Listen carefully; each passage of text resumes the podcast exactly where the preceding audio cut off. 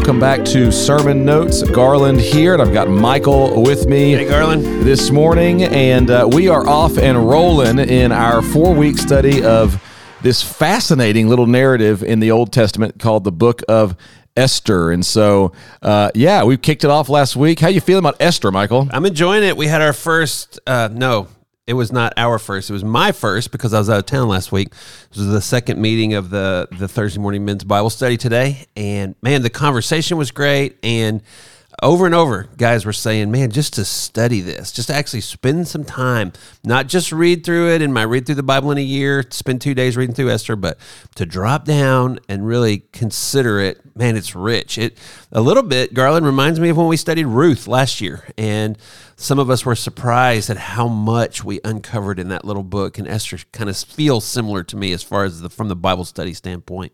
Yeah, what's interesting to me is even just looking down at, at, my Bible here, like all sorts of strange names and places and stuff that's hard to pronounce, and yet these these narratives they're just so well written and they they they make you ponder and they make you almost want to discuss them. And so I had a lot of people last week um, just going, I, this is so fun and fascinating. And who would have thought it? You know, here we are reading these Old Testament narratives. So yeah, when we were all in college and we were learning about literary devices and stuff, and we were all thinking, nobody needs this. Am I ever yeah. use it? And now here we are. as we look at the book, not only as the inspired word of God, which it is, but also as just a beautiful piece of ancient literature. You're mm-hmm. right; it really is amazing. So as we look at it, uh, last week we brought in, uh, we kind of dropped into the story, and it, for those of you you brought up literary devices, um, most scholars agree this this story takes the shape. But if there's two basic kinds of stories, there's a tragedy and a comedy. Uh, a tragedy is usually where things um, they maybe start off in an okay place, they kind of get a little better, and so they, they kind of go up and then they end terribly. And so it's the classic drama um, or the classic old uh, like romeo and juliet. that, literally i was going to say yeah, think ev- romeo and everything juliet. ends in tragedy. Everybody's dead yeah you leave but it makes you think and they're really well told in some of our favorite movies uh, uh kind of are, are, tragedies. Right. This one is the opposite of that. This is a comedy. And so in a comedy the the action line starts in a good place it descends into the bad place but it comes back to the good place. And so it's a u shape in that sense. And uh, like every romantic comedy you know as you read read or, or, if you watch a romantic comedy, those movies, um, you know, it starts in an okay place. You watch the relationship develop, then it gets really kind of messy, and there's all these problems introduced, and you, you're supposed to wonder, will they get together? But in the end, of course, they get together, and that's how Esther's going to feel. And so last week we began kind of the descent into some of the hard parts of the book that'll set up the turn. So catch us up. Esther is going to be given an amazing opportunity here in uh, our study this week. Um, it's probably one of the more famous parts of the book of Esther is what you get to teach this week. I'm jealous. Um, so how do we get here? Yeah, that's great. I, you know, and I'm thinking about community group leaders, um, and which you and I both are doing that as well.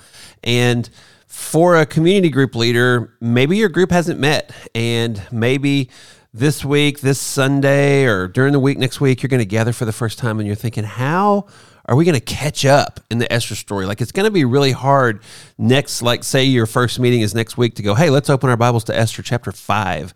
Um, and so what I did this morning with the guys and I plan to do with my community group um, is pretty straightforward.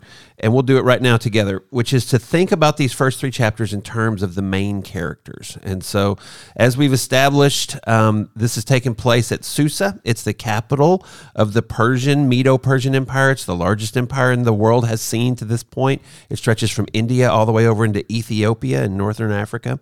And we meet this king, Xerxes. And um, Garland, you highlighted last week, we're introduced to a man, he, he's powerful, his reign is large, the parties he throws are like the world has never seen, the splendor. Six months of yeah, gluttony and it, drunkenness. And it, it, feels like, I mean, I haven't counted them, but it feels like there's 200 adjectives to describe right, right. the setting.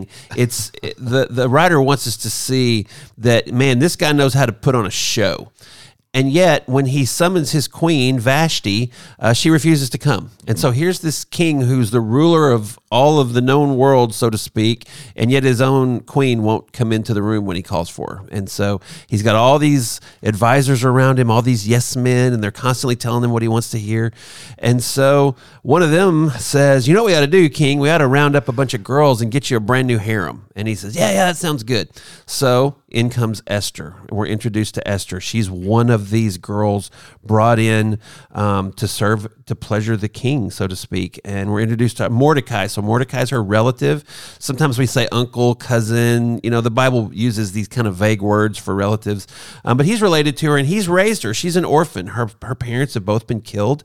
Um, so here they are, Jews living in a foreign land under a foreign oppressor. And now she's been taken into the palace. And um, you could say things just work out for her, although we as the reader are expected to see the hidden hand of God behind this. But the king's very attracted to her and actually names her queen. So now Esther's queen. She's inside the palace. In the meantime, um, Mordecai uncovers a plot uh, to assassinate the king, and it, the the plot turns out to be true. Um, the would be assassins are executed, and Mordecai's name is recorded in the king's annals. The very next chapter, chapter three, it begins with after these things, King Xerxes promoted. We expect it to be Mordecai, but it's not. It's this guy named Haman, and Haman comes into the story, and Haman um, is an uh, he's linked with an ancient enemy of the Jews, whether it's a literal physical descent or it's a, a, literary rhetorical device. The writer wants us to see, man, this guy's like King Agag, who brought down he he brought Saul's kingdom. Saul lost his kingdom over Agag, an enemy of the Jews. Now here's Haman, whether he's a literal or a figurative descendant, and um, we have Mordecai, who's a descendant of the same tribe as Saul. He's a Benjamite, just like Saul. And so these this ancient so well done. Isn't that so clever? story is replaying itself 600 or so years after what happened with Saul and Agag. So if you're wanting to catch your community group up and do a flyover, chapter one, paint the scene of Xerxes. Chapter two, introduced the Jewish characters, Mordecai and Esther. Chapter three, here comes Haman. And that, if you think of it in terms of chapter chunks, that'll kind of catch you up to where we are with our characters. And now it's all going to start to swirl and mix as we turn into the end of chapter three and four. Yeah. So what happens in the in the end of three is Haman is elevated. Mordecai refuses to bend a knee, and I think there's two options as to why we're not told why. I think one, it could be he just doesn't respect this guy. He's like, I'm, just, I'm not going to show honor to this clown. This guy's a joke. Or he's a Jew, and Jews do not bend the knee to representatives of pagan gods, pagan religions um, especially if he knows that Haman um, is linked to this ancient Amalekite enemy, King Agag. So either way, I kind of like if it's the first one though. Like if one day we're hanging out with Mordecai, we get to ask him. He's like, I just didn't like the dude. There's no way I'm to that Joker. Right. Like that'd be kind of that, right. That'd be kind of fun. And it uh, actually yeah. says in the text that, that, all the other guys who kind of hang in the King's Gate with him, they're like, "Dude, you got to bow yeah, down to yeah, him." And he's like, "No, it's not going to happen." Did this? Did this why narratives are fun? Because right. it, it, doesn't say everything. You got to kind of lean in. This is what I like about this. Yeah, okay, sure. Going. There's a little grit to it. Yeah. And so, so Haman decides, man, it's not enough just to kill Mordecai, which he probably could have. Um, he's going to go for it. He's going to wipe the Jews off the face of the earth. And so he kind of cajoles this pliable king. We've already seen this king's kind of a joke when you get past all of the, the facade of greatness. And um, he basically says to the king, Hey, um, there's a group of people in your kingdom. They're troublemakers. They don't follow your rules. We got to do something about it. And just to sweeten the pot, I'll throw in 10,000 talents. I'll throw in a little cash to sweeten the deal. And the king says, Listen, He's such a strong ruler. He doesn't even ask any questions. He literally gives him his signet ring, the thing that makes a law a law. And he says, Here, just go do whatever you want. Like, I feel like Xerxes, he just wants to keep the party going. Yeah. Um, he doesn't care about the Jews. He doesn't care about Haman's plot. He just wants to have another, he wants to throw back another glass of whatever. And so he, he, Haman issues this decree that in the, the last month of the year, on a certain day that's been chosen by the roll of the dice, literally, the dude is is predicting and planning a genocide based on the roll of the dice. Every Jew will be killed. It says in the text, young and old, male and female, on a single day, every single Jew will be killed. And that brings us to chapter four. So in chapter four, Mordecai hears about the proclamation and he is sitting in the king's gate as close as he can get legally in sackcloth and ashes, a sign of mourning, of grief. It's like the ultimate display of of um, a broken spirit in their culture. And so Esther sends a eunuch, a messenger who comes to him and is like, What is going on? So he tells him, and it's interesting, Garland, in chapter four, um, it all takes place with messengers running back and forth. Esther and Mordecai are never face to face in this conversation. And it, you know, one writer noted it both slows the action, but it increases the tension. As we picture Mordecai in his sackcloth and ashes, waiting for this messenger to come back, and so um, he he for the first time in the book tells Esther, uh, "You need here's what you need to do." He hasn't told her to do anything before. He says, "You need to go in and tell the king to spare your people," which is going to mean Esther outing herself as a Jew. She's not revealed her Jewish identity inside the palace so far. And so Esther replies to him and tells him, um, she kind of implies, I don't know if you understand what you're asking. And she says, uh, if you just walk in there in verse 11, she says, if you just walk in there and he doesn't want you there, you're executed on the spot. That applies to everybody. And oh, by the way, he hasn't asked to see me for 30 days. It's been a month since Xerxes has summoned Esther into his presence. And so Esther's temptation, I think, is to do nothing.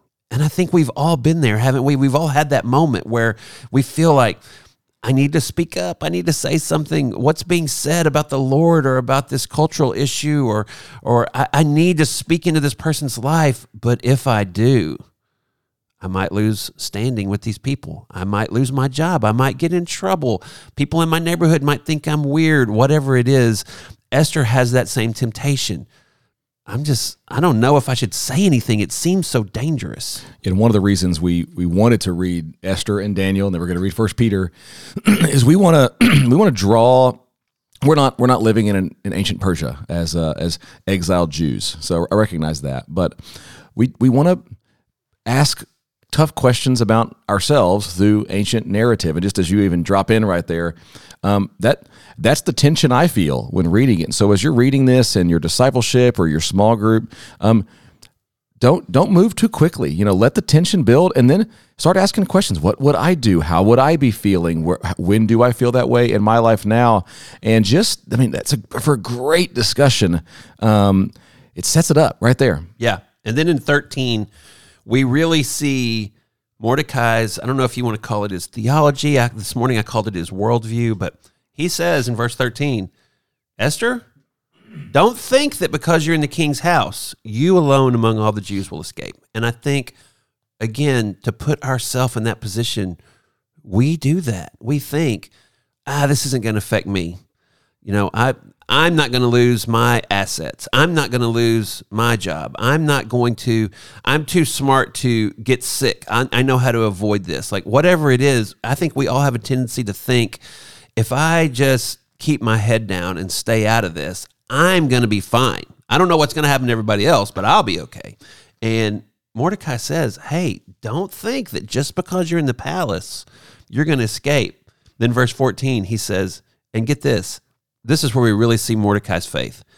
If you remain silent, relief and deliverance for the Jews will arise from another place. And then think about remember, she's an orphan. You and your father's family will perish. The ESV says your father's house. Your, your, the lineage of your family will end in you if you do nothing man, think about how that must stick in the heart. I think he chose those words intentionally because he knows what that would mean to a girl who's an orphan. And and he says famously, and who knows? Who knows but that you've come to your royal position for such a time as this. And so this is a this is the turning point, I think, of the first part of this narrative. Like what's going to follow is the turning point of the larger story. But some really significant things happen here. One, we see that Mordecai is holding on to his faith in all the promises of the Old Testament. We saw back in chapter 3, no, chapter 2, we saw back in chapter 2, Mordecai is actually the fourth generation in exile. It was his great grandfather, Kish, which I would love to have a grandpa Kish. That's an awesome name. That's Better than something like Chad. I know. Yeah. I want to go over to Grandpa Kish's house and One of drive my a best tractor. friends is named Chad. That's why I throw that out to him. Yeah, that was just for him. Hopefully, my brother in law will not take offense. Grandpa Kish was the one who came over in the exile. He's he's he's the third generation, probably born in exile or lived his whole life in exile. And so, same for Esther. And here they are, holding on to their Jewish identity, believing the promises of Yahweh. He says, Yahweh's not going to let the Jews be wiped off the face of the earth. He's going to he he does his name never comes up in the book, but it's implied as you said we have to read between the lines. A deliverer will arise. God will provide is what he's essentially saying. And so if it's not you, Esther, you may die and I may die and our whole family line may be extinguished, but God's plan is going to triumph. And so he sends that message back to Esther. And of course, she famously replies back to him um, fast. Again, what's the implication? And pray. Fasting and prayer always go together in the Old Testament. But she says fast for three days, and I'll I'll do I'll fast as well. And she says, and then I'll go in. And famously, if I perish, I perish. And we're going to see a whole new Esther starting in chapter five. Right. And so I don't want to get too far ahead because there's plenty to say about chapter four. But before this, we've seen a young woman who's been carried along by whatever you want to call it fate, circumstance. She's made no decisions. There's been no point. She's done what people have told her, whether it was the eunuchs, Mordecai, the king. Um, but now she's taking a stand. If I die, I die, but I'm going to stand up for God's people. And man, what we're going to see next, I'm looking forward to talking about in community. She's going to beat Haman and Xerxes at their own game. And it's almost all her work. It's all, her, playing, work. yeah. She is going to masterfully play the game of banquets and drinking and decrees and promises, and she's going to completely flip the script. She is going to take, you know, what a literary critic would call agency. She is going to have agency now. She's no longer going to be a pawn in this story. She's actually going to be the primary driver of the narrative from this point forward. And it's all because Mordecai reminded her that God is in control and that his sovereign plan is going to be worked out. And so, as you were saying a moment ago, Garland, for us, we live this side of the cross. God has once and for all defeated our enemy sin, our enemy death. Jesus has already won the battle. And yet, we live in a time and place where God is sovereignly in control. The battle's been won, and yet we're called to make courageous decisions. We're called to do things that go against the culture in which we live. We're called to take a stand. And just like Mordecai says to Esther, if we don't, God's plan's not going to be thwarted. But I might miss out on my opportunity to see what God's going to do. And I love what Mordecai says. Who knows?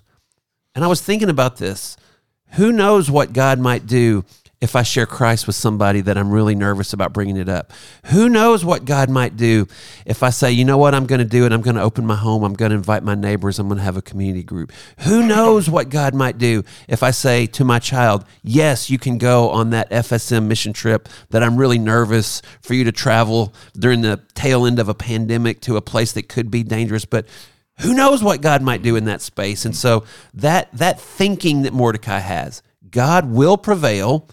And who knows what he might do if we faithfully follow him? Man, that's a great challenge that I've just been kind of marinating in as I prepared to teach this. And I think it's a really powerful thought for us as followers of Jesus.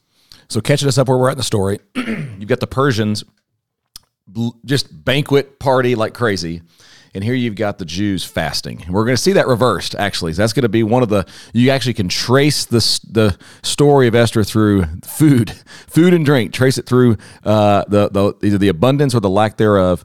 Um, we find ourselves in this suspenseful place this week. I'm assuming you're going to leave them with a little bit of suspense as what's going to happen next. And, uh, it's what makes great stories great stories and so we're gonna like we did with ruth a year ago for those that weren't here uh, we're gonna we're gonna hold back the next part of the story and uh, we're gonna read it kind of as it unfolds so uh, join us this sunday i I say this, and, and I, I don't think I would have said it. Like, it's probably a fun series to bring friends and neighbors. And uh, I had a friend tell me that was here this Sunday. They brought somebody that doesn't normally go to church and doesn't really like church.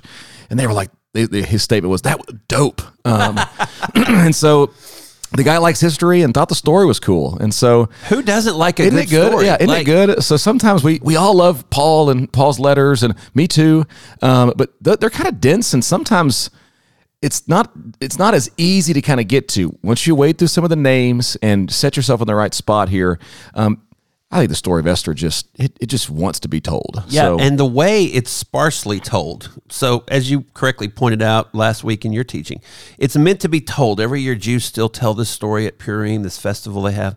Um, it's it's an oral tradition type story. It reads kind of like a play. Characters kind of come on and off the set, but the way it's told so sparsely gives us so much opportunity to wonder wonder about their motivation wonder what's going on. Like how did how did esther and mordecai know that they could trust this eunuch to carry these messages back and forth? What's that's his good, yeah, what's his yeah. what's his story? How did they know that he wasn't just going to go straight to haman?